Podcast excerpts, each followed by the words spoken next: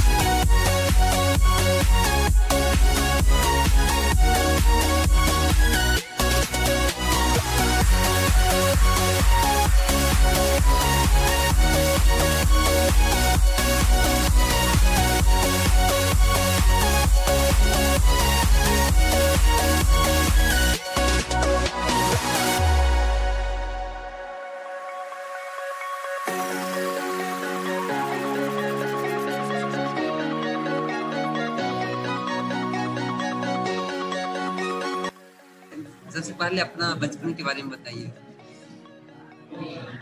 हाँ जी हर्ष जी बहुत बहुत धन्यवाद आपका आपके पॉडकास्ट चैनल के माध्यम से। बचपन की जहाँ तक बात है तो दिल्ली में पैदा हुआ था हम्म, गोल मार्केट के एरिया में। हम्म, मम्मी पापा यहाँ पे शुरू से ही आ गए थे। ओरिजिनली हम छपरा बिहार से हैं लेकिन मम्मी पापा शुरू में आ गए थे पापा की नौकरी ड्यूटी जो थी दिल्ली जल बोर्ड में। गवर्नमेंट सर्विस सरकार सरकारी कर्मचारी थे और दिल्ली में पैदा हुए गोल मार्केट के आसपास बिरला मंदिर में बाद में हम सेटल हुए वहाँ पे। और एजुकेशन शुरू में वहाँ पे हिंदू महासभा भवन स्कूल था। फिर बाद में नवयुग स्कूल संत गिरी स्कूल था, चाणक्यपुरी में। उसके बाद हम नोएडा शिफ्ट हो गए, उन्नीस सौ चौरासी पचासी में 1984 85 में। तो वहाँ पे ही संजय बाल विद्यालय में गए, फिर नवयुग स्कूल में गए, पेशवा रोड गोल मार्केट। और उसके बाद 11th ट्वेल्थ, ग्यारहवीं, बारहवीं, मयूर विहार में, नोएडा के पास। Government boys senior secondary school में गए। और उसके बाद बैचलर्स स्टार्ट किया, bachelors in dental surgery, Maulana Azad Institute of Dental Sciences Lok Nayak Jayaprakash Narayan hospital जो है एल के साथ है। तो उसमें स्टार्ट किया। वहाँ से गोल्ड मेडलिस्ट, डेंटिस्ट हूँ। और बाद में मास्टर्स करने की इच्छा थी, पापा हमेशा बचपन से ही एजुकेशन के ऊपर काफ़ी इम्पोर्टेंस एफेसिस देते उसकी अहमियत अलग है उसकी महत्व अलग ही है। तो मम्मी पापा बहुत ही उन्होंने इम्पोर्टेंट रोल अदा किया है। तो मास्टर्स इन पब्लिक हेल्थ करने गए जो कि बाद में पोस्ट ग्रेजुएट सर्टिफिकेट कोर्सेज हो गए। यूनिवर्सिटी ऑफ़ हेल्सिंग की फिनलैंड में। फिनलैंड जो है एक स्कैंडिनेवियन कंट्री है। नॉर्वे स्वीडन इनके साथ साथ मिलके नॉर्वे स्वीडन और डेनमार्क के साथ मिलके। तो वहाँ पे masters in public health W collaboration centre था वो। जिनीवा हेडक्वार्टर जो है डब्ल्यू वर्ल्ड हेल्थ ऑर्गेनाइजेशन वहाँ पे post post graduate certificate courses किया और वहाँ पे भी ऑनर्स के साथ टॉप किए। बाद में लंदन में यूनिवर्सिटी में clinical paediatric dentistry child dentistry जिसमें कि हमें क्लिनिकल में काम करना था तो वो ज़्यादा इम्पोर्टेंट था मेरे लिए क्योंकि डेंटिस्ट होने के बाद अगर क्लिनिक्स में काम करें तो ज़्यादा अच्छा लगता है कि हम पेशेंट्स के ऊपर काम कर पाए। और चाइल्ड डेंटिस्ट बच्चों से स्पेशल लगाव है। तो जैसे कि बचपन में हम सुनते आ रहे थे बच्चे मन के सच्चे और बच्चों की बच्चे ही एक किसी भी देश का भविष्य होते हैं और अगर हम उनको शुरू से अच्छी आदतें सिखाएँ उनका बिहेवियर शेपिंग करें बिहेवियर मोल्डिंग करें तो वो अच्छा भविष्य बना सकते हैं और आगे चल के जब वो अच्छे रहेंगे बच्चे तो देश का भविष्य अच्छा रहे, अच्छा रहेगा और फिर विश्व का भी भविष्य फ्यूचर सेफ़ हैंड्स में रहेगा। और इसीलिए masters in clinical paediatric dentistry Queen Mary University London से किया। बाद में ऑफ़र आया जॉब ऑफर्स तो स्कॉटलैंड में के पास एक है North Cumbria University NHS hospital trust तो वहाँ पे काम किया ओरल मैग्जिफिशियल सर्जन की तरह। और यहाँ पे ऑफ़र मिला बाद में मिनिस्ट्री ऑफ़ हेल्थ कुवैत से कुवैत स्वास्थ्य मंत्रालय से as a paediatric dentist child dentist की तरह। तो यहाँ पे मैं आ गया हूँ। अभी 11 साल से ज़्यादा हो चुके हैं। तो यहाँ पे हूँ। यहाँ पे भी कंटिन्यूस पिछले जो सारे जो अभी तक एवोल्यूशन आए हैं इवोल्यूशन मिनिस्ट्री ऑफ़ हेल्थ के दस साल के लगातार आ चुके हैं उसमें। कंटिन्यूस दस साल एक्सीलेंट यहाँ पे अरबिक में मुमताज़ बोलते हैं इम्तियाज़ बोलते हैं। तो एक्सीलेंट इवोल्यूशन आया है। हम्म, अभी इस साल का आने वाला है मार्च में। तो ये है ब्रीफली वाह बहुत वंडरफुल यू नो एक्सपीरियंस है और आपका एक कहानी बहुत रोचक है। अ, हम थोड़ा थोड़ा और बहुत पीछे चलते हैं। जब आप बचपन में थे तो आप क्या सोचते थे? एक्चुअली डेंटिस्ट को लेके और ये हेल्थ केयर सेक्टर को लेके और बचपन की आप क्या स्टोरी रही है बिहार में? और बिहार का कल्चर आपको कैसे हेल्प किया है एक तरह से अपना कैरियर बनाने में एज ए डेंटिस्ट बिहार, जैसे कि हम दिल वाले दिल्ली के तो वैसे ही बिहार भी हमारे दिल में बसता है, क्योंकि जब भी बिहार में जाते थे, या तो मामा जी की शादी में जाते थे मामा मामी जी उस टाइम पे, या फिर चाचा चाची जी, या और भी कुछ फ़ंक्शंस होते थे घर के, मौसी जी के। तो उनमें हम जाते थे, और जब जाते थे, एक दो बार अकेले भी गए हैं भैया के साथ में, उन्नीस सौ सतासी, नाइनटीन एटी सेवन में मैं गया था। तो वहाँ की जो पवित्रता इनोसेंस और जो वहाँ की जो पावनता, और फ्रेश एयर खेत खलियान हमारे यहाँ पे ज़्यादा भैंस होती थी। वो सब चीज़ें हैं। और जो नेचर था पूरा वातावरण पर्यावरण बहुत ही अच्छा लगता था। यहाँ तक कि जब हम उतरते थे ट्रेन स्टेशन पे या कुल्हड़ में चाय पीते थे उस जमाने में अलग ही मज़ा था। वो सौंधी सौंधी खुशबू। और जो ज़मीन की मिट्टी की खुशबू खुशबू आती थी मुझे याद है उन्नीस सौ सतासी में जब हम गए 1987 में भैया के साथ मैं गया वहाँ पे हम दोनों सिर्फ़ गए थे। तो हमने कोशिश किया कि हम जितना हो सके पैदल ही चले। वहाँ पे ट्रेकर का सिस्टम होता था। हाँ। ट्रेकर होते थे जीप जैसे। तो हम ट्रेकर ना लेके हम पैदल ही और सुबह सुबह अर्ली मॉर्निंग का था। ट्रेन वहाँ पे रुकी थी। अब हम सुबह सुबह ऐसे ही निकल गए पूछते पूछते खेत खलियान से क्रिस क्रॉस होके ना वहीं पे जाने लगे। तो उससे काफ़ी अच्छा लगा और फिर लोगों से बात करते करते जो जो वहाँ पे मिलते हैं उनसे हम पूछते पूछते चले जाते। सारे लोग बीच बीच में हमें रोकते। और उनको गाँव में दूर दूर तक भी पता होता था कि फलानवा के हैं ये फलानवा के घर जाना है। अच्छा वो वो उनको मालूम था कि उनके पास अच्छा वो हाँ, नाना जी के नाम से देते थे। अच्छा वो पांडे जी के घर। हाँ जी हाँ जी ये यहाँ से ऐसे ऐसे चले जाइए। तिरछे चले जाइए सीधा। खोने खोने। और सुबह का मौसम था और बारिश हुई थी तो और भी सौंधी सौंधी खुशबू आ रही थी मिट्टी की। और वहाँ पे जाने पे तो अब आप बोल रहे हैं कि फ्यूचर कैसे याद आया। तो वहाँ पे हम जाते थे तो हम जैसे कि इंसानों से, मानवता का हमने देखा वहाँ पे। गाँव में बिल्कुल ग्रास रूट से हम उठे तो हमने देखा वहाँ पे, या फिर हमने मामा मामी जी नाना नानी जी मौसा मौसी जी दादा दादी जी चाचा चाची जी ताऊ जी ये सब, इन सब के साथ इंटरेक्शन किया था। तो देखा हमने, हर तरह के गाँव में मिल के खेलते थे सब लोगों के साथ। तो उसमें देखा कि एक अलग ही मानवता की बात थी। और सारे एक अच्छी क्लोज नेट यूनिट की तरह काम करते थे। सोशल स्ट्रक्चर फैब्रिक इतना अच्छा था कि सारे लोग मिल बांट के खा, खाते बैठते खेलते कूदते से बहुत ही अच्छा एग्ज़ाम्पल रोल मॉडल बनता था। तो उसमें मानवता की हेल्प करने की इच्छा जागरूक होने लगी। ठीक है ना? तो हाँ, हाँ। उन्नीस सौ सतासी में तो मैं बारह साल का होने वाला था। ओके? बारह साल नहीं हुआ था उस तो बारह साल का होने वाला था। तो उस टाइम पे मैं अंदर से जगने लगी धीरे धीरे। और फिर क्योंकि हर तरह के लोगों से मिलना होता था उठना बैठना होता था। और फिर मामा जी की एक बात मुझे याद आती है। अभी तो वो हमारे बीच नहीं रहे। ईश्वर उनकी दिवंगत आत्मा को शांति दे। तो उन्होंने वो हमेशा मेरे से पूछते थे घर का नाम मेरा संजीव है। सुमंत है संजीव संजीव। संजीव बड़ा होकर क्या बन बेटे बड़ा होकर क्या बनोगे? तो हाँ। सेवा करनी देश सेवा। तो क्या? तो उस टाइम पे पुलिस खासकर बिहार में पुलिस का जैसे कि आईपीएस आईपीएस होते हैं हाँ, हाँ। पुलिस बनेंगे। पुलिस बन के सेवा करेंगे। तो पुलिस बन के सेवा करोगे किस तरह से? तो अच्छा संस्थापन बनाएँगे अच्छी लॉ एंड ऑर्डर करेंगे और बदमाशों को पकड़ेंगे ऐसे ऐसे कर करके लॉ एंड ऑर्डर के लिए कानून के लिए। फिर बाद में धीरे धीरे जैसे जैसे बड़े हुए तो लगा कि और भी तरह से हम कर सकते हैं और भी तरीके होते हैं।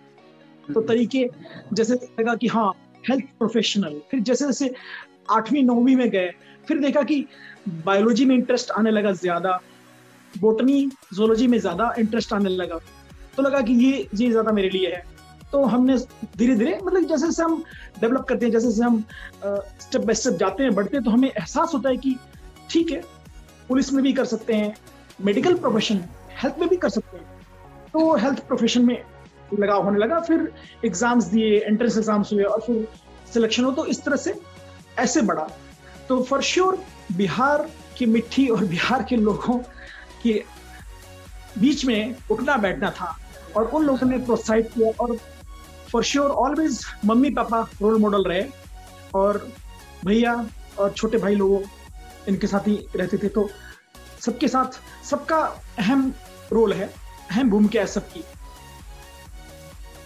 जब कैरियर की बात करते हैं ना तो खास करके टेंथ और ट्वेल्थ करने के बाद एक बड़ा सा यू नो डिसीज़न एक तरह से मेकिंग का वो आ जाता कंक्लूजन आ जाता है कि हेल्थ केयर में ही बहुत सारा ऑप्शन है। अभी बहुत लोग नीट का तैयारी करते हैं एम्स में जाने के लिए, पढ़ाई के लिए।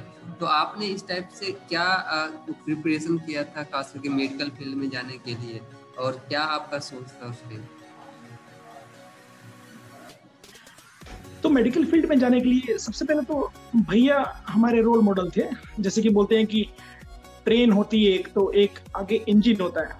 तो पापा ने तो बचपन से ही स्पेशली इंग्लिश का काफ़ी सिखाया था। वो हमेशा सुबह सुबह आधे घंटे बैठ के न्यूज़पेपर पढ़वाते थे हमसे। तो अच्छा। उससे इंग्लिश होती थी। और पापा ऑफ़िस जाते थे तो मम्मी हाउसवाइफ लेकिन हाउसवाइफ का रोल 24 घंटे कभी भी खत्म नहीं होता है। तो उनका बहुत अहम भूमिका उनकी भी होती है। नजरअंदाज नहीं करना चाहिए। तो मम्मी गिनतियाँ या मैथमेटिक्स सिखाती थी दिन भर। तो मतलब छोटी छोटी एग्ज़ाम्पल दिया जाए कि दो एकम दो दो दूनी चार ऐसे ऐसे कर करके ना तो हाँ, हाँ। वो खाना बनाए तब सिखाती थी हमें एक तरह से सॉन्ग की तरह बना के सिंग हाँ। करके ओके तो वो डबल ड्यूटी करती थी। घर का केयर रखती थी प्लस बच्चों का केयर रखती थी। तो इस तरह से हम घर में जैसे मम्मी पापा ने इंग्लिश और मैथमेटिक्स ये सब सिखाया और एक एक पैटर्न बना दिया। तो भैया रोल मॉडल इसलिए हो गए क्योंकि वो, उन्होंने पकड़ा और फिर उन्होंने मेरे को किया पापा ने भी किया डायरेक्टली और भैया से भी हुआ। तो भैया जब, जैसे जैसे वो गए, जैसे कि भैया बारहवीं के बोर्ड में गए तो मेरा दसवीं का बोर्ड हुआ करता था ओके तो भैया की फिजिक्स केमिस्ट्री मैथमेटिक्स काफ़ी स्ट्रांग थी। तो मैं उनसे सीखता था और मैं उनको हमेशा किताब अपनी पुस्तक लेके पहुँच जाता था भैया के पास। छोटा सा सवाल आया नहीं तो उनके पास पहुँच गया। पूछने लगता था। कभी कभी देखते देखते जवाब आ जाता था। कभी कभी नहीं आता था तो भैया अच्छी तरह से बड़े पेशेंटली सिखाते थे। तो वो चंद लम्हे फुर्सत के अभी याद आते हैं। कभी कभी मिलना मुश्किल हो जाता है क्योंकि भैया अलग कंट्री में है, मैं अलग कंट्री में हूँ। लेकिन वो प्यार मोहब्बत के जो चंद पल थे, यानी चंद लम्हे फुर्सत के वो याद आते हैं तो फ्लैश आते हैं सामने हमारे। वो सब चीज़ें बहुत अहम रोल अदा करती है। और इस तरह से घर की जो तरबियत एजुकेशन जितनी वो बहुत इंपॉर्टेंट था।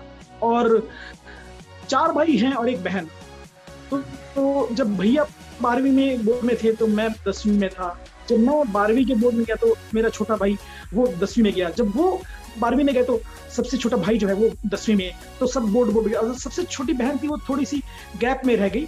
तो वो छोटी थी। वो बाद में थोड़ी आई, तब तक हम सारे कॉलेजेस में जा चुके थे। तो इस तरह से एक तरह से ट्रेन जैसे ट्रेन के डब्बे और भैया इंजन थे। और फॉर श्योर मम्मी पापा तो स्पेशल उनके गार्डियंस हैं, जो हम उन्होंने एक एक और काफ़ी उन्होंने प्रोफेसर किए हैं। वो चाहते तो बहुत सारे पार्टीज़ में जाते, बहुत सारी चीज़ें में जाते। उन्होंने बहुत सारे पार्टीज़ पार्टीज़ और मैरिजेस शादियाँ, ये सब सेक्रीफाइस करके उन्होंने घर में अच्छी तरह से एजुकेशन दिया, तरबियत दी एजुकेशन और ये सब इनमें काफ़ी रोल अदा किया। उससे मेरे ख्याल से हमें एंट्रेंस के टाइम पे हेल्प हुआ। पापा का एक एक वर्ड याद आता जैसे कि वो बोलते थे कि स्कूल जाना और आना, यानी कि घर से स्कूल का रास्ता ना अपना और स्कूल से घर का रास्ता ना अपना काफ़ी नहीं होता है। घर में सेल्फ एजुकेशन ज़रूरी है। पापा की एक बात बहुत इंपॉर्टेंट थी, जब गर्मी छुट्टी होती थी। गर्मी की छुट्टी के बाद नए क्लासेस स्टार्ट होती थी। पापा हमें बोलते थे कि गर्मी की छुट्टियों में दो ढाई महीने की जो छुट्टी होती थी उसमें सारी किताबें खत्म कर दो। फिनिश कर दो सारी किताबें। क्योंकि जब क्लासेस स्टार्ट होगी तो तुम्हारी एक तरह से रिविजन होगी। क्योंकि टीचर्स जो हैं वो अपना पूरा रोल अदा कर रहे हैं। अच्छे टीचर्स हैं हमारे। एजुकेशन सिस्टम बहुत अच्छा इंडिया का। लेकिन जब तक कि आप आप सेल्फ स्टडी घर पे नहीं करके जाएँगे तब तक टीचर्स का रोल लिमिटेड है। तो hmm. आप उनको हेल्प कीजिए तो help help them help you तो घर से अच्छी तरह से पढ़ के जाए खत्म कर दे गर्मी की छुट्टी में जिससे कि जब आपकी स्टार्ट हो प्रॉपर जो क्लासेस स्टार्ट हो गर्मी की छुट्टियों के बाद तो आपकी रिविजन हो and it will help your teachers also तो ये बातें हैं पापा की जैसे कि ये। और प्लस एंट्रेंस के लिए बारहवीं के बाद कुछ स्पेशल कोचिंग की क्लासेस ली ली। कुछ एक ग्रुप्स थे उनको उनसे, उनके साथ स्टडी किया, अच्छे फ्रेंड सर्कल थे। उनके साथ जैसे कि मान लीजिए कि एक टॉपिक बोल दिया कि लेट से इस टॉपिक के ऊपर पढ़ के आना है। तो कल डिस्कशन करेंगे, क्योंकि हम पढ़ते रहेंगे। और पढ़ते पढ़ते हम कभी कभी आईज में फिटिक हो जाती है और ब्रेन जो है ना सेचुरेटेड हो जाता है। तो हम पढ़ा, ठीक है ना? कल हमने पाँच लोगों के साथ इकट्ठे होकर बात की। तो कुछ चीज़ें मैं मिस कर जाऊँगा, ठीक है ना? वो दूसरे फ्रेंड को याद रहेगा। तो जब हम डिस्कशन करेंगे बोलेंगे तो वो बातें निकल के आएँगी और उससे जल्दी याद रहेगा क्योंकि वहाँ पे हम कान से भी सुन रहे हैं। तो हम सिर्फ़ आँख से पढ़ नहीं रहे आँखें तो थक जाएगी पढ़ पढ़ के और लिमिटेड टाइम में। और दूसरी बात फाइव ब्रेन लेट लेट से पाँच फ्रेंड्स की बात करें पाँच ग्रुप में पाँच फ्रेंड्स की। तो five brains are better than one okay तो इसलिए ग्रुप में पढ़ेंगे तो जल्दी कैच होता है, जल्दी मेमोरीज भी होती है और हर चीज़ों को हम याद फैकल्टी इस्तेमाल कर रहे हैं। आँखों को भी इस्तेमाल कर रहे हैं, कानों को भी इस्तेमाल कर रहे हैं, सुन सुन के। और प्लस हम नोट्स बनाते थे और स्पेशली लास्ट जो, जैसे कि एग्ज़ाम्स आने से, थोड़े दिनों पहले थ्योरी की कोई लिमिट नहीं है थ्योरी तो हम बहुत पढ़ते उसमें उस टाइम पे मल्टीपल चॉइस क्वेश्चन होते थे एमसीक्यूज होते थे। तो एमसीक्यूज में जब तक कि हम उनके last five years ten years की क्वेश्चंस क्वेश्चंस हम लेते थे क्वेश्चन बैंक्स अपने सीनियर कलीग से, या जो सक्सेसफुल लोग होते थे, या फिर नई सड़क दिल्ली में है बुक्स हैं, वहाँ पे सारी बुक्स मिलती हैं। तो वहाँ पे हमने फाइव ईयर्स या टेन ईयर्स की जो पीएमटी के प्री मेडिकल टेस्ट के बुक्स किताबें होती थी, उनको, उनके हम सारे क्वेश्चन लेते थे, और वो क्वेश्चन हम सारे अच्छी तरह से सॉल्व करते थे, अच्छी तरह से। तो उससे काफ़ी हेल्प हुई। Really it helps a lot specially last दो महीने में बहुत अच्छी तरह से। जैसे कि काफ़ी कुछ क्वेश्चन रिपीट भी होते हैं और एक पैटर्न के ऊपर हमें चलने का आइडिया लग जाते हैं। तो आई थिंक ये हमारे जो अपकमिंग जनरेशन हैं जो हमारे नाउ और जो और जो एस्पायरेंट्स हैं हमारे जो कैंडिडेट्स हैं फ्यूचर कैंडिडेट्स उनके लिए महत्वपूर्ण है कि वो क्वेश्चन बैंक ज़रूर करें। काफ़ी कुछ रिपीट होती है सेवेंटी एट परसेंट और काफ़ी कुछ उसमें हमें पैटर्न पता लगता है। एंड देन उससे हम जल्दी कवर अप भी करते थे क्योंकि अगर थ्योरी पढ़े ना तो थ्योरी में बहुत वास्ट होता है, उसकी कोई लिमिट नहीं होती है। और दूसरी चीज़, हम सेचुरेटेड हो जाते हैं और काफ़ी कुछ चीज़ें उसमें एक्स्ट्रा होती है। तो हमें सेलेक्टिव एंड स्मार्ट रीडिंग की ज़रूरत है। वो क्वेश्चन बैंक्स गाइड कर सकती है। तो लास्ट में सक्सेसफुल और unsuccessful with due respect candidate के बीच में डिफरेंस ये होता है कि कितने किसने स्मार्ट रीडिंग की है। भले वो कितना भी इंटेलिजेंट हो लेकिन उनकी इंटेलिजेंस पे शक नहीं है। सारे लोग इंटेलिजेंट हैं और हार्ड वर्किंग भी है लेकिन कभी कभी यहाँ पे डिफरेंस आ जाता है क्योंकि बहुत कम फासला रहता है। कभी कभी डिफरेंस यहाँ पे आ जाता है कि किसने स्मार्ट रीडिंग की है। ठीक है ना? तो ये संदेश देना चाहिए हमारे न्यू एक्सपीरियंस आपने जो एक्चुअली जब आपने एक तरह से स्टार्टिंग की थी तो आपने ये paediatric dentistry Queen's Mary University London में की थी ठीक है?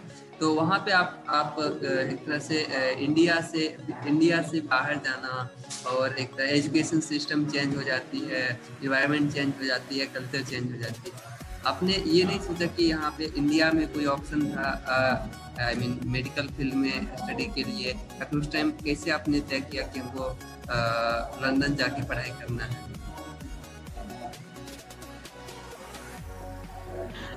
हाँ जी आपका सवाल अपनी जगह बहुत अच्छा सवाल है। वेरी गुड क्वेश्चन अंदर से एक जुनून था एक अंदर से ही शौक था कि हम फॉरेन में भी स्टडीज़ करके देखें, क्या वहाँ पे ऐसा है? क्या खासियत है? जब दिल्ली यूनिवर्सिटी से मौलाना इंस्टीट्यूट ऑफ़ डेंटल साइंसेज से, जब बीडीएस किया ऑप्शंस इंडिया में थे कंपटीशन ज़्यादा था। मेरे भाई लोग अमेरिका जा चुके थे उस टाइम एक भाई साइप्रस में थे उस टाइम अभी वो अमेरिका में है। तो गाइडेंस यही लगा कि कहीं ना कहीं बाहर यूएसए में यूरोप में या यूके में जाएँ। जैसे कि एक बार एजुकेशन हो तो कंप्लीट एजुकेशन मिल जाए फिर बाद में देखी जाएगी बिल्कुल। कि कहाँ पे कैसे सेटल करना है और किस तरह से अपनी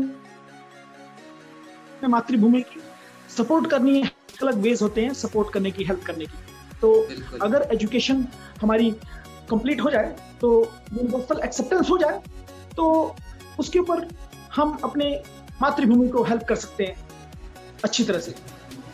Okay okay? तो अप्लाई किया अमेरिका अमेरिकन यूनिवर्सिटीज में I got admitted in six universities of America including Ivy league universities उस टाइम पे आईवी लीव के लीग के टॉप यूनिवर्सिटीज थे।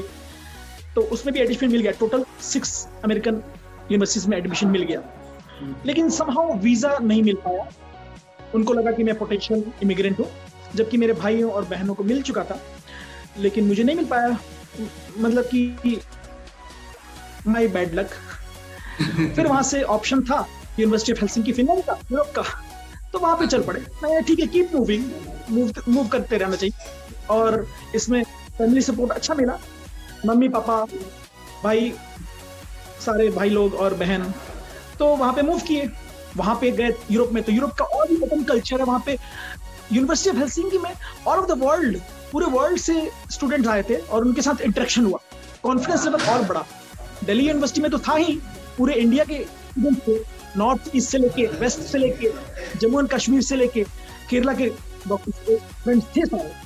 तो दिल्ली यूनिवर्सिटी में हर इंडिया के हर एरिया से हमारे कलीग्स थे फ्रेंड्स थे, जिससे कि उनके साथ इंटरेक्शन करने की जो एक वो होता ना, एक इनिबिशन जो बैरियर है ना, वो ब्रेक हो गया। ओके तो वैसे ही हेल्सिंकी यूनिवर्सिटी में यूरोप के सारे थे स्पेन के एस्टोनिया के लिथुनिया के लिथुआनिया के डच के नेदरलैंड्स के जर्मनी फ्रेंच ये सारे फ्रांस के बहुत सारे और और यूनिवर्सिटीज भी आते थे हमारे पढ़ाने वाले क्योंकि W H O affiliated centre था। तो उसमें डब्ल्यू एच ओ के हेडक्वार्टर जिनेवा स्विट्जरलैंड से भी आते थे पढ़ाने हमें professor John Hopkins John Hopkins जो है यूके का यूएसए का top one of the top universities वहाँ से आते थे पढ़ाने। यूके के स्टूडेंट वो आते थे पढ़ाने। नेदरलैंड्स के आते थे। तो ये सब आते थे तो देख के लगा कि हाँ इस लाइक एक उनके साथ कोलेब्रेशन करके कोऑर्डिनेट करके उनके साथ उठना बैठना और उनके साथ एक्सचेंज करना नॉलेज एक लगा। कॉन्फिडेंस सेल्फ कॉन्फिडेंस बढ़ गया। ओके फिर बाद में लंदन में गए। तो लंदन की अपॉर्चुनिटी क्लिनिकल मिली। क्लिनिकल जो हेल्सिंकी यूनिवर्सिटी फिनलैंड में किया था, वो नॉन क्लिनिकल था। वो उसमें बेसिकली पॉलिसी मेकिंग था ओके हेल्थ एडमिनिस्ट्रेशन था लीडरशिप क्वालिटी था तो वो मिला। लेकिन जो लंदन में था फिर मेरी यूनिवर्सिटी लंदन में, वो था क्लिनिकल पीडियाट्रिक डेंटिस्ट हम क्लिनिक में काम कर सकते हैं, उसके लिए मास्टर था। तो वो तो हमेशा पैशन था कि क्लिनिक में काम करना ज़रूरी है। रिसर्च पॉलिसी मेकिंग और ये एडमिनिस्ट्रेशन ठीक है लेकिन क्लिनिक में भी काम करना ज़रूरी है। तो वो एक्सेप्ट किया और लंदन में जाके और भी कंपटीशन मिला टफ कंपटीशन मिला। वहाँ पे टॉप क्रीम आई थी। तो जितना कंपटीशन मिलता है उतना ही जितना चैलेंज मिलता है उतना ही मज़ा आता है। बिल्कुल बिल्कुल। फिर स्कॉटलैंड में गए। वहाँ पे लंदन में टॉप तो नहीं आए लेकिन टॉप थ्री में रहे। स्कॉटलैंड में गए। तो स्कॉटलैंड में best surgeon mister Graeme Putnam थे वो काफ़ी तारीफ़ करते थे। नॉर्थ वेस्ट यूके के वो हेड नेक ऑन्कोलॉजिस्ट थे कैंसर के स्पेशलिस्ट मिस्टर एंथोनी पैटरसन थे बायोमेक्सल ऑस्टियोटमी के स्पेशलिस्ट थे ऑर्थोग्राफिक सर्जरी करते थे जॉ के, जबड़ों के सर्जरी करते थे, काफ़ी तारीफ़ करते थे। हमेशा मुझे सुमंत नहीं, सैम बोलते थे, सैम सैम। तो काफ़ी तारीफ़ करते थे बेस्ट सर्जन वहाँ पे रहा। और यहाँ पे भी कुवैत में मिनिस्ट्री ऑफ़ हेल्थ में दस साल से एक्सलेंट अवार्ड एक्सलेंट अप्रेजल में मिल गया तो ये सब देख के मेरे ख्याल से हमारी जो बेसिक एजुकेशन सिस्टम है, उसको मैं अप्रिशिएट करूँगा। और लंदन यूनिवर्सिटी में भी प्रोफेसर एलन बॉयड से इंटरेक्शन हुआ। वो स्कैनिंग इलेक्ट्रॉन माइक्रोस्कोप के स्पेशलिस्ट है, उनके बहुत सारे बुक्स इंडिया में भी हम पढ़ते हैं।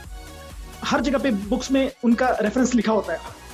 तो प्रोफेसर एलन बॉयड ने अपने वर्ड से अपने शब्दों में ही बोला है कि Indian education basic education system is the best उनकी काफ़ी उम्र थी वो हमारे प्रोफेसर थे और काफ़ी एजेड थे।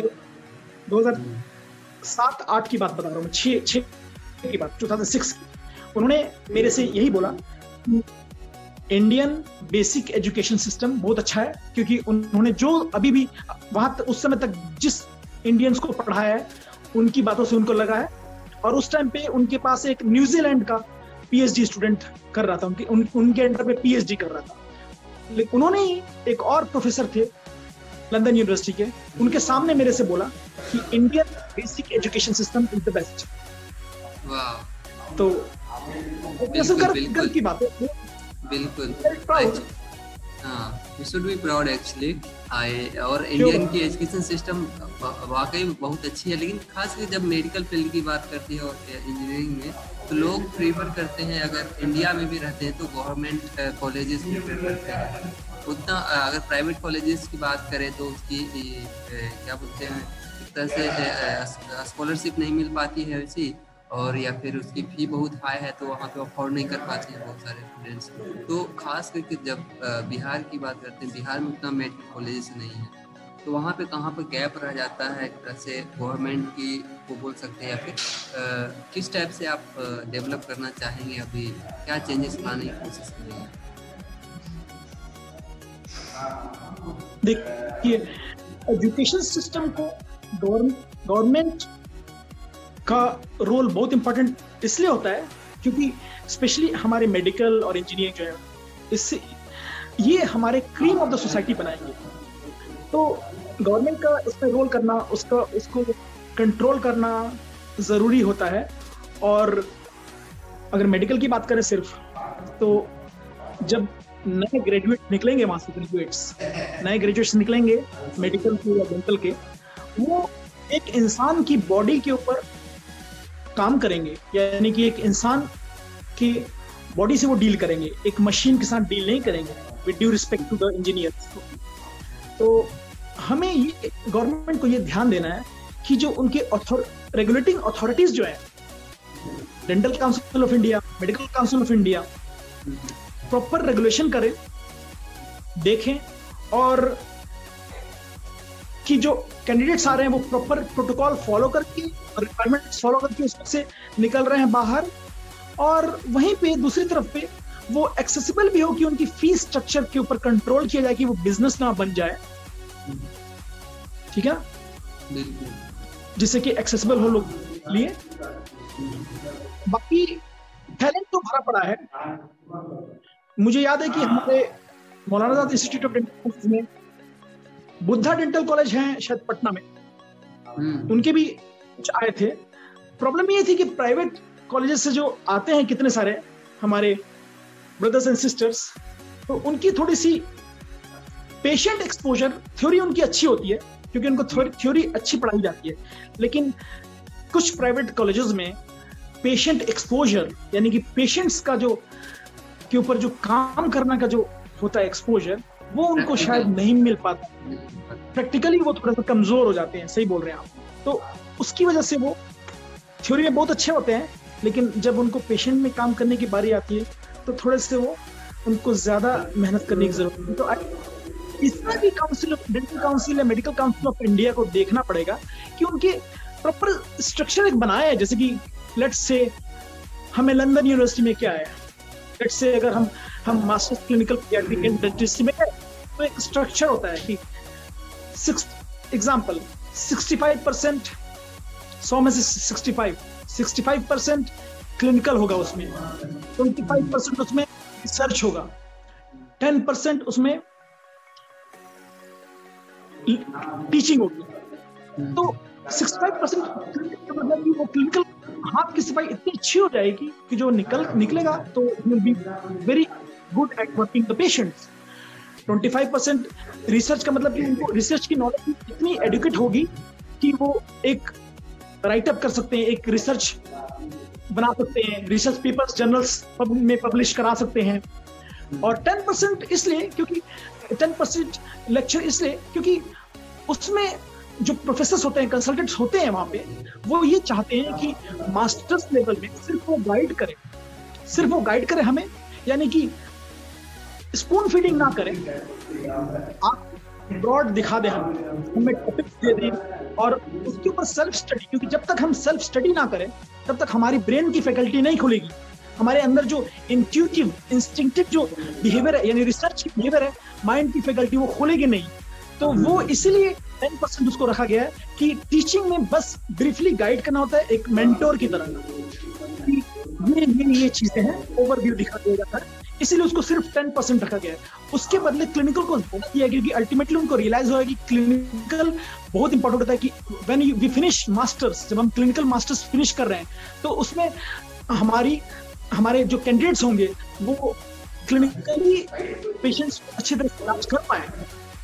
और रिसर्च के लिए भी 25 परसेंट होता है। वहीं पे दूसरी एक होती है एमएससी होती है। मास्टर्स इन साइंस वो उसमें है। थर्टी थ्री थर्टी थ्री ऐसे करके बैलेंस किया जाता है। तो ये भी हमें देखना पड़ेगा हमारे जो मेडिकल और डेंटल काउंसिल को ऑफ़ इंडिया को। रेगुलेशन रेगुलेटरी जो बॉडीज होती हैं कि उनकी प्रॉपर हो। ये देखना पड़ेगा। बिल्कुल, और जब कैरियर की बात करते हैं dental as a dental dentist तो एक्चुअली मैं एक बार सर्च कर रहा था इंटरनेट पे कि कौन सा ऐसा प्रोफेशनल प्रोफेशनल है जो जो सबसे ज़्यादा सैलरी है उनकी तो मैं एक डेंटिस्ट को एक तरह से दुनिया में सबसे ज़्यादा कमाने वाले प्रोफेशनल से एक डेंटिस्ट भी आते तो एक्चुअली इंडिया में वैसा नहीं है अगर बात करें तो बात यूएस की करते हैं यूके की करते हैं तो वहाँ पे हो सकता है। लेकिन इंडिया में वैसा क्यों नहीं है?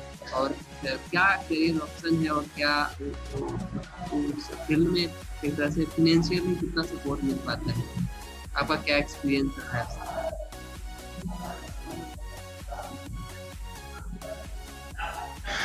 एक्चुअली डेंटिस्ट की जहाँ तक बात है और जहाँ पे सैलरी की बात है तो हमें मैंने जैसे मैंने दिल्ली में भी काम किया तो मैंने गवर्नमेंट जॉब ही काम किया। है अब मैं लंदन में काम किया तो थोड़ा सा काम किया प्राइवेट में। और स्कॉटलैंड में मैं एन ट्रस्ट था, वो भी गवर्नमेंट का था। और यहाँ पे भी मैं प्राइवेट में नहीं गया, मैं यहाँ पे भी मिनिस्ट्री ऑफ़ हेल्थ गवर्नमेंट में ही बिगर एम्ब्रेला बड़ा एम्ब्रेला उसमें ही काम कर रहा हूँ। दूसरी बात जब पैसे की बात है तो हमें टू बी ऑनेस्ट हम हेल्थ हेल्थ केयर प्रोफेशन को पैसे के साथ जोड़ के एक उसके साथ जस्टिस नहीं कर रहे हैं।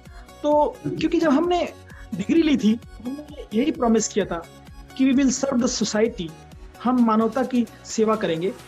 Irrespective of religion social status भी एक था उसमें। ओके हम मानवता की सेवा करेंगे। उसके सोशल गरीब का भेद करते हुए। समहाउ कुछ इंस्टीट्यूशंस ऐसे हो गए हैं विद ड्यू रिस्पेक्ट सबके लिए नहीं, कुछ ऐसे कि लेट्स से सामने रिक्शा वाले का एग्जांपल एक्सीडेंट हो गया और मौत हो गई। बिकॉज़ उसका एडमिशन नहीं हो रहा है उसमें बिकॉज़ उसके पास इतना नहीं है कि उसको एडमिशन करा पाए। तो हमें ये देखना है कि हम पैसे को अहमियत ना दें और इसको पैसे से ना तोलें। उसकी वजह से क्या होता है? कहीं कहीं पे फाइव स्टार होटल की तरह हो जाते हैं विद ड्यू रिस्पेक्ट सारे नहीं विद ड्यू रिस्पेक्ट और ये नहीं होता कि उसमें हमने जैसे लेट से कहीं कहीं कहीं के टेन कहीं के हंड्रेड बेड्स होते हैं फ्री लेकिन वो नहीं दिए जाते किसी तरह से पॉलिटिकल इश्यूज़ हो जाते हैं, किसी तरह से और भी इशू हो जाते हैं, वो नहीं दिए जाते जैसे कि लिया गया है, ज़मीन खरीदा गया सरकार नॉमिनल रेट पे। और उसमें प्रॉमिस किया गया है कि इसमें लेट से हंड्रेड बेड्स फ्री रखेंगे गरीबों के लिए। लेकिन वो नहीं जाता है क्योंकि उसमें मनी प्रायोरिटी आ जाती है या कुछ इश्यूज़ होते हैं मल्टीपल इश्यूज़ मैं सबके लिए नहीं बोल रहा हूँ अगेन मीटिंग सबके लिए नहीं जनरलाइज कर रहा हूँ, कुछ ऐसे होते हैं। तो उसमें सफ़र कर जाते हैं वो गरीब लोग। तो इसलिए मैं तो नहीं देना चाहिए। मैंने जहाँ जहाँ काम किए मैं अगर मैं प्राइवेट में करता तो शायद मुझे ज़्यादा सैलरी मिल सकती थी शायद। लेकिन मैंने जहाँ भी किया, उसमें मैं पैसे को नहीं दिया, क्योंकि इट्स नॉट अबाउट मनी पैसे का रोल नहीं होता है। इट्स अबाउट एक एक बिगर एम्ब्रेला गवर्नमेंट होती है, हमेशा एक बड़ा, बड़ी छतरी होती है बिगर एम्ब्रेला होता है। It's about pay and the perks it's not about pay it's about the perks जो एसोसिएटेड उसके पर्क्स आते हैं, जो मानवता की हेल्प करने में गवर्नमेंट जॉब में आप फ्री कर रहे हैं या नॉमिनल चार्जेस पे कर रहे हैं किसी के, और आपको जो तसली मिल रही है अंदर, उससे।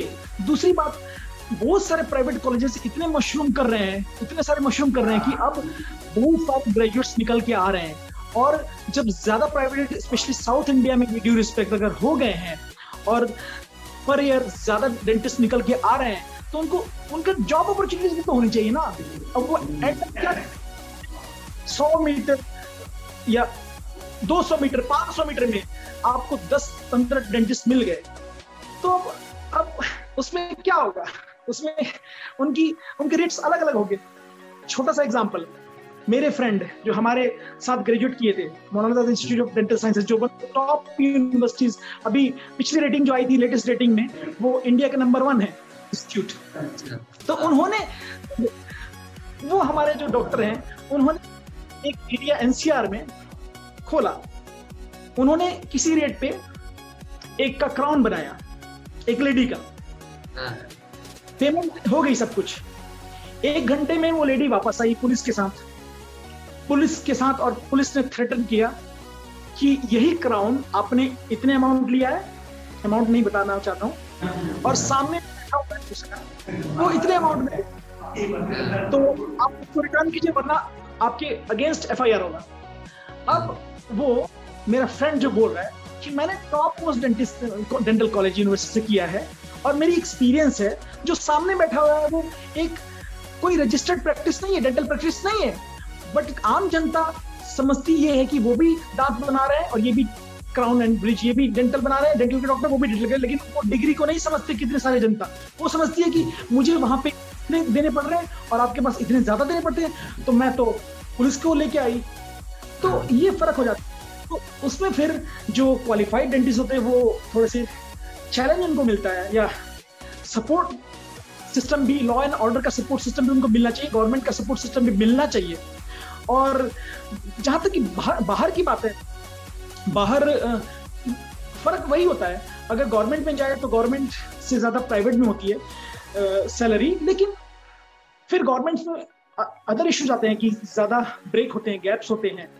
छुट्टियाँ होती है जिसमें हम अपने और चैरिटेबल एक्टिविटीज़ कर सकते हैं फ्री सोशल सर्विसेज़ कर सकते हैं और कल्चर लर्न करना है और चीज़ें पर्सनालिटी डेवलपमेंट ह्यूमैनिटेरियन थिंग्स कर सकते हैं। तो ये होता है तो आई थिंक देखना पड़ेगा कि जो नए ग्रेजुएट्स निकल के आ रहे हैं उनको जॉब्स प्रोविज़न मिले। ज़्यादा सिचुएशन हो गई डेंटिस्ट की और जॉब्स थोड़ी सी कम है अगर वो अपने प्राइवेट बोल रहे हैं तो दूसरे भी हैं जो नॉन रजिस्टर्ड हैं डेंटिस्ट हैं वो कर रहे हैं और उनकी वजह से थोड़ा सा मार्केट में रेट्स परफेक्ट हो गए हैं विद ड्यू रिस्पेक्ट तो ये सब आपने चैरिटी और ये चैरिटी की बात की वहाँ पे भी संसद खनिज की बात की वहाँ पे भी एक तरह से आपका क्या मोटिव रहा वो स्टार्ट करने का? और आपने सारी फ्री चैरिटी भी किए हैं बहुत सारे डेंटल किए तो उनके पीछे का क्या देखिए बचपन से हम एजुकेशन में हमारा जो जैसे कि नवयुग स्कूल में मैं था तो उसमें हाँ। संस्कृत वहीं से स्टार्ट हुआ था नवी स्कूल से मेरे को हाँ। तो हम संस्कृत में सुभाषितानी पढ़ते थे हम्म। सुभाषितानी में यही था कि अयम निजह परो व्यक्ति गणना लघु चेत साम उदार चरित नाम तो वसुधैव कुटुंब अयम निज परो व्यक्ति यह मेरा है, वो पराया है। इतनी गणना, ऐसी गिनतियाँ, लघु चेत साम, छोटे हृदय वाले करते हैं। उदार चरित नाम तू वसुधैव कुटुंबकम उदार चरिता नाम बड़े हृदय वालों के लिए तू तो वसुधा एव कुटुंबकम the whole world is like a family तो इसलिए अडेप्ट किए बाहर। और जब बाहर अडेप्ट किया तो फिर सॉरी मिस हो गया आपका क्वेश्चन एक पॉइंट जब ने आपने सोशल सर्विस स्टार्ट की, बहुत सारी एक ठीक है तो उसके पीछे का क्या मोटिव क्या कहानी रहा? तो फिर इसमें इसमें पूरे वर्ल्ड की फैमिली की तरह देखा।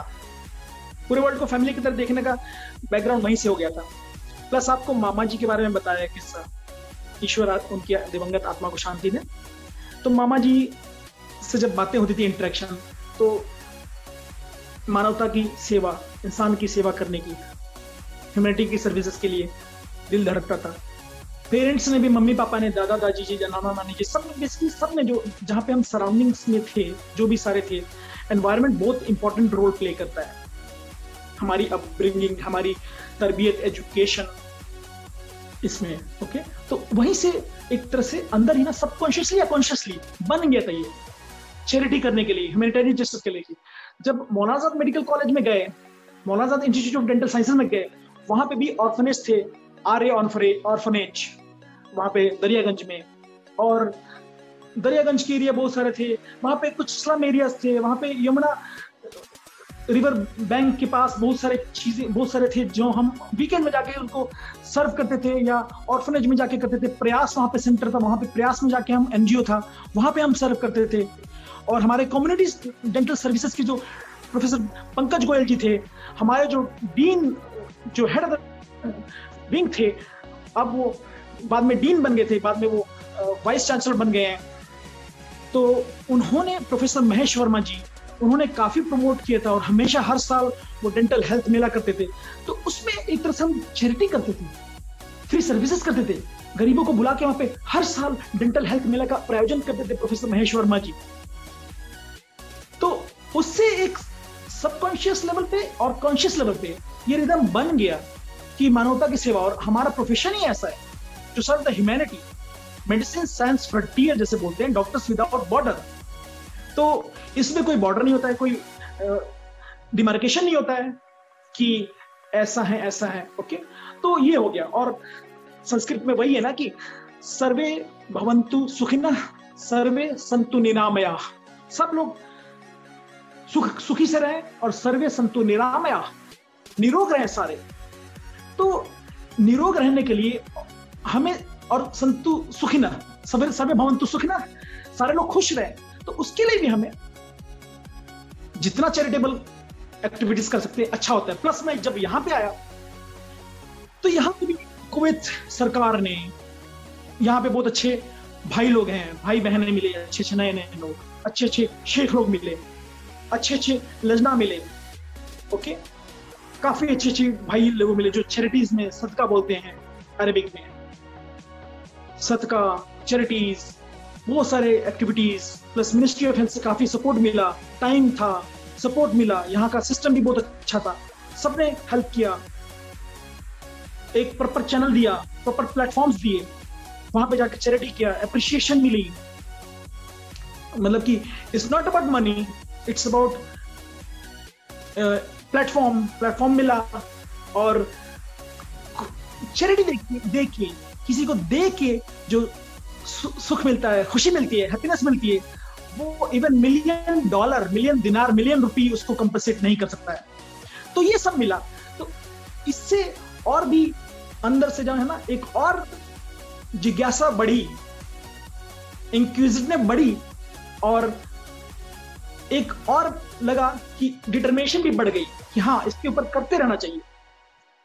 यहाँ की, यहाँ तक कि कुवैत सरकार भी जो है, ये one of best philanthropic activities philanthropy activities बहुत ऐसे ये काम करते रहे कुवैत सरकार बहुत सारे, यहाँ की जो हुकूमा है, सरकार जो है, ये बहुत सारे गरीब कंट्रीज़ की और भी कंट्रीज़ की, यहाँ तक कि जापान की भी जब उनके ऐसे डिजास्टर्स आते हैं नेचुरल कैलामिटीज आते हैं, उसमें सपोर्ट करती है। तो जब हम न्यूज़पेपर यहाँ के पढ़ते हैं, या जब हम यहाँ के न्यूज़ चैनल देखते हैं, या फिर हम यहाँ पे शेख लोगों के साथ उठते बैठते हैं, मिलते हैं, बातें करते हैं उस उन सब चीज़ों से काफ़ी इंस्पिरेशन मिलती है और रोल मॉडल की तरह देखते हैं और गाइडेंस मिलती है। तो इससे लगता है, इसी वजह से और जो मिनिस्ट्री ऑफ़ हेल्थ का जो प्रोटोकॉल है उनसे भी मैंने बात की, उनसे परमिशन मिलती गई, उन्होंने काफ़ी सपोर्ट किया, छुट्टियाँ प्रॉपर देते गए और उसी वजह से मैं, जैसे कि यहाँ पे बहुत सारे नेशनैलिटीज हैं सीरियन ब्रदर्स एंड सिस्टर्स लेबनानी ब्रदर्स एंड सिस्टर्स लेबनीज पेलेस्तीनी ब्रदर्स एंड सिस्टर्स जॉर्डनी युर्दनी बोलते हैं जॉर्डनी brothers and sisters Egyptian brothers and sisters Nepalese Nepalese होते हैं brothers and sisters Filipino brothers and sister Philippine जो होते हैं वो लोग पाकिस्तानी भाई बहन इंडियन तो है ही नेपाली बांग्लादेशी ये सब हैं। इन सब की यहाँ पे सेवा करने का खिदमत करने का मौका मिला मदद करने का मौका मिला। और इंडोनेशियन एम्बेसी ने बहुत सपोर्ट किया। इंडोनेशियन एम्बेसी ने जब भी हम जाते हैं तो उन, हमेशा मुझे इनवाइट करते हैं कोई स्पेशल फ़ंक्शन होता है तो वहाँ पे डेंटल कैंप खोलते हैं स्पेशल डेंटल स्टॉल लगाते हैं वहाँ पे टॉक शो में बुलाते हैं। और टोटा जो है यहाँ की टोटा शोरूम वाले हैं टोयोटा वाले जो कंपनी है, वो लोग भी मुझे बुलाते हैं, उन्होंने भी स्टॉल लगाई है।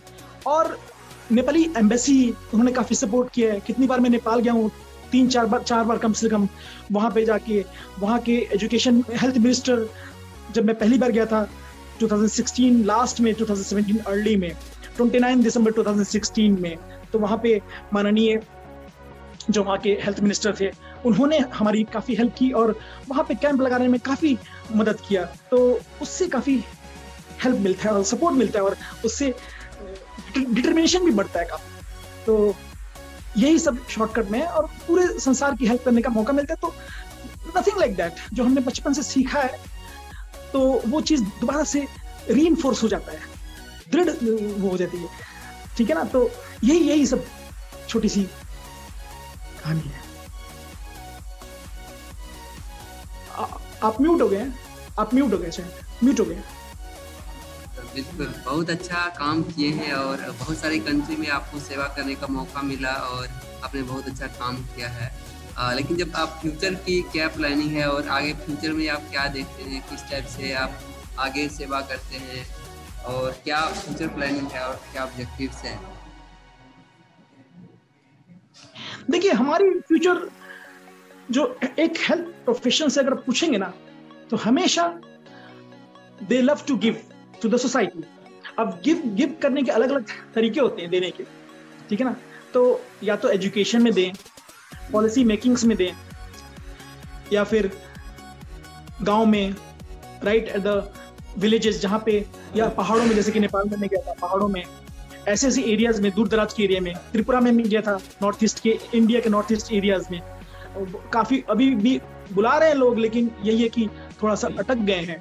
थोड़ा सा कोरोना की महामारी जो है पिछले साल से, वरना उस टाइम पे मिनिस्ट्री ऑफ़ हेल्थ ने भी परमिशन दे दिया था कि हर तीन हफ़्ते वीकेंड में जाइए सर्व करके आइए। नेपाल के जो हेल्थ मिनिस्टर पहले थे, माननीय श्री गगन थापा जी, उन्होंने भी इनवाइट किया था बार बार और परमिशन था पूरा। लेकिन रुक जाना पड़ा। हमारे जो नोएडा के सांसद जी, डॉक्टर डॉक्टर महेश शर्मा जी, उन्होंने और उनकी जो टीम थी मैनेजमेंट उन लोगों ने, माननीय जोशी जी, उन्होंने भी बुलाया था, लेकिन किसी वजह से हमें रुकना पड़ा बिकॉज़ ये महामारी है और इसकी इसकी हमें लॉ ऑफ़ द लैंड और law of the international law को फॉलो करना पड़ेगा। तो ये यहाँ पे हम रुक गए। वरना हमारी तो ये मुसलसल, यानी लगातार यही हमारी एम रहेगी गोल रहेगी कि वी सर्व द सोसाइटी हम सोसाइटी में ग्रास रूट पे लेवल पे जाके ग्रास रूट में, गाँव में जहाँ पे ज़रूरत है जो गरीब एरिया है पे जाए, सब एरिया में वहाँ पे जाकर उनको सर्व करें, उनको अवेयरनेस कराएँ। और फिर ये सब चीज़ें सोशल मीडिया में लगाने का ये होता है not to show biz show biz करने के लिए नहीं not for show biz not for modelling show biz modelling के लिए नहीं है। Just to inspire many people कि आप ध्यान करें कि आपने जो सर्टिफिकेट लिए हैं, हम लोगों ने जो सर्टिफिकेट लिए हैं, ये सर्टिफिकेट हमने सर्विंग द ह्यूमैनिटी के लिए लिया है। Okay on the other hand humanity इंसानियत को भी इंसानों को भी देखना पड़ेगा हमारे भाई बहन को भी देखना पड़ेगा कि डॉक्टर्स सिर्फ़ एक सिर्फ़ एक बिजनेसमैन नहीं होते हैं डॉक्टर्स ह्यूमैनिटी को भी मानवता को भी सर्व करते हैं तो उनको भी डॉक्टर्स के साथ रूडली बिहेव नहीं करना पड़ेगा कि इतनी सारी चीज़ें जैसे कि लेट से हमने दवाइयाँ दी कुछ सर्जरी सर्जरीज की तो उसमें साइड इफेक्ट्स होते हैं या कॉम्प्लिकेशंस होते हैं जो लंदन में भी स्कॉटलैंड में भी हम बताते the form consent form sign करने से पहले। तो वो सब चीज़ें अगर गॉड फॉर बीड लास महल्ला ईश्वर ना करे, अगर हो जाता है कुछ तो उसमें एक इंसान जो डॉक्टर के रूप में उस समय है, इंसान की गलती नहीं होती तो उसको, उसके ऊपर ये नहीं कि जैसे कि कुछ मॉब होते हैं, वो डॉक्टर्स को बुरा भला करते हैं वहीं पे उसकी पिटाई शुरू कर देते हैं, या अलग अलग चीज़ें करते हैं तो उनको भी समझना चाहिए कि जो डॉक्टर है, वो उनकी एक लिमिटेशन होती है। और हर सर्जरी हर मेडिसिन की भी साइड इफ़ेक्ट होती है। तो ये अंडरस्टैंड करना पड़ेगा तो ये अवेयरनेस के लिए बेसिकली और मैं चाहूँगा कि हम, मैं आखिरी सांस तक ह्यूमैनिटी की हेल्प करूँ, या फिर जो जनरेशन आ रहे हैं, उनको एजुकेशन के थ्रू जो हमारे आगे के लिए मेडिसिन और डेंटिस्ट के जो स्टूडेंट्स आ रहे हैं, या जो पॉलिसी मेकर्स हैं council of dental council medical council of India उनको डायरेक्शन दी तो हम अलग अलग इंटरनेशनल कराएँ या अलग अलग जो प्रोटोकॉल्स हैं चाहे वो यूके में हो कनाडा में हो यूरोप में हो यूएसए में हो ऑस्ट्रेलिया न्यूजीलैंड में हो या अरेबिक कंट्रीज़ में हो गल्फ कंट्रीज़ में हो तो उन उनसे उनको इंडियन को भी अवगत कराएँ और एक कोलेबोरेशन आजकल जमाना है सिंगल वर्ल्ड का कोलेबोरेशन का और हमारी मेडिकल और डेंटल फ़ील्ड जो है वो तो हमेशा कोऑर्डिनेशन कोलेबोरेशन में ही चलता है। तो मेरे ख्याल से इजिली ब्रोकन आराम से टूट जाता है। पाँच उंगली मुट्ठी बनती है। मुट्ठी को अच्छे इस्तेमाल के लिए यूनाइटेड वी राइज हमें करना है और rise and shine like a diamond तो ये तरह से हम सर्व कर सकते हैं और आगे भी यही प्रयास रहेगा। आखिरी सांस तक। बिल्कुल और अभी जो लोग भी ये पॉडकास्ट सुन रहे हैं और देख रहे हैं, उनके लिए आप क्या लर्निंग शेयर कीजिएगा जो आपका पूरा लाइफ का लर्निंग रहा हो। खास करके जब वो मेडिकल फ़ील्ड और डेंटल फ़ील्ड में आते हैं देखिए life is not a bed of roses life जो होता है ना, एक गुलाब का बिस्तर नहीं होता है, गुलाब के फूल के बिस्तर। और स्ट्रगल्स आते हैं अप एंड डाउन आते हैं।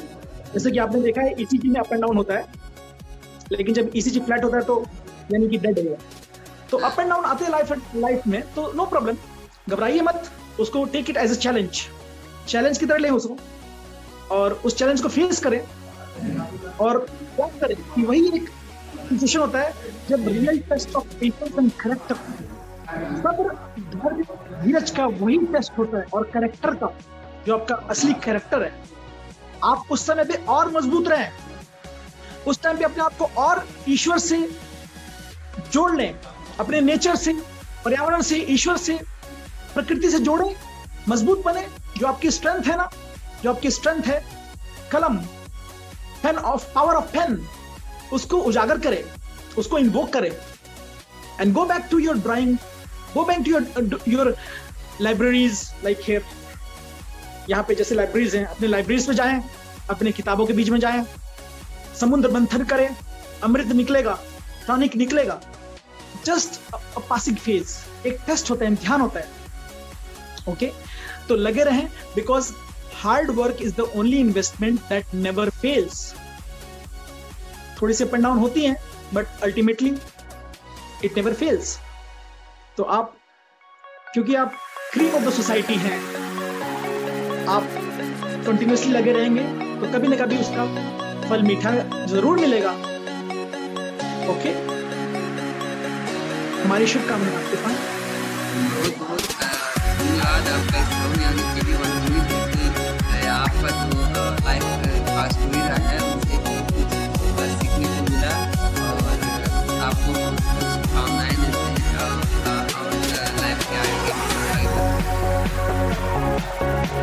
जो आपको बहुत बहुत शुभकामनाएँ और बहुत बहुत धन्यवाद आपको भी और आपके जो चैनल है, जो आपने जो अच्छा एक प्लेटफॉर्म बनाया है ह्यूमन्स ऑफ़ बिहार और अच्छी ऑर्गेनाइजेशन बनाने की उन सबको हमारी तरफ़ से शुभकामनाएँ और good luck and best wishes I am privilege to be here बहुत बहुत शुभकामनाएँ। धन्यवाद।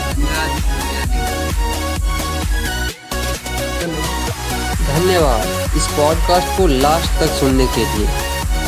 इसी तरह के पॉडकास्ट हम हर रोज लेके आते हैं।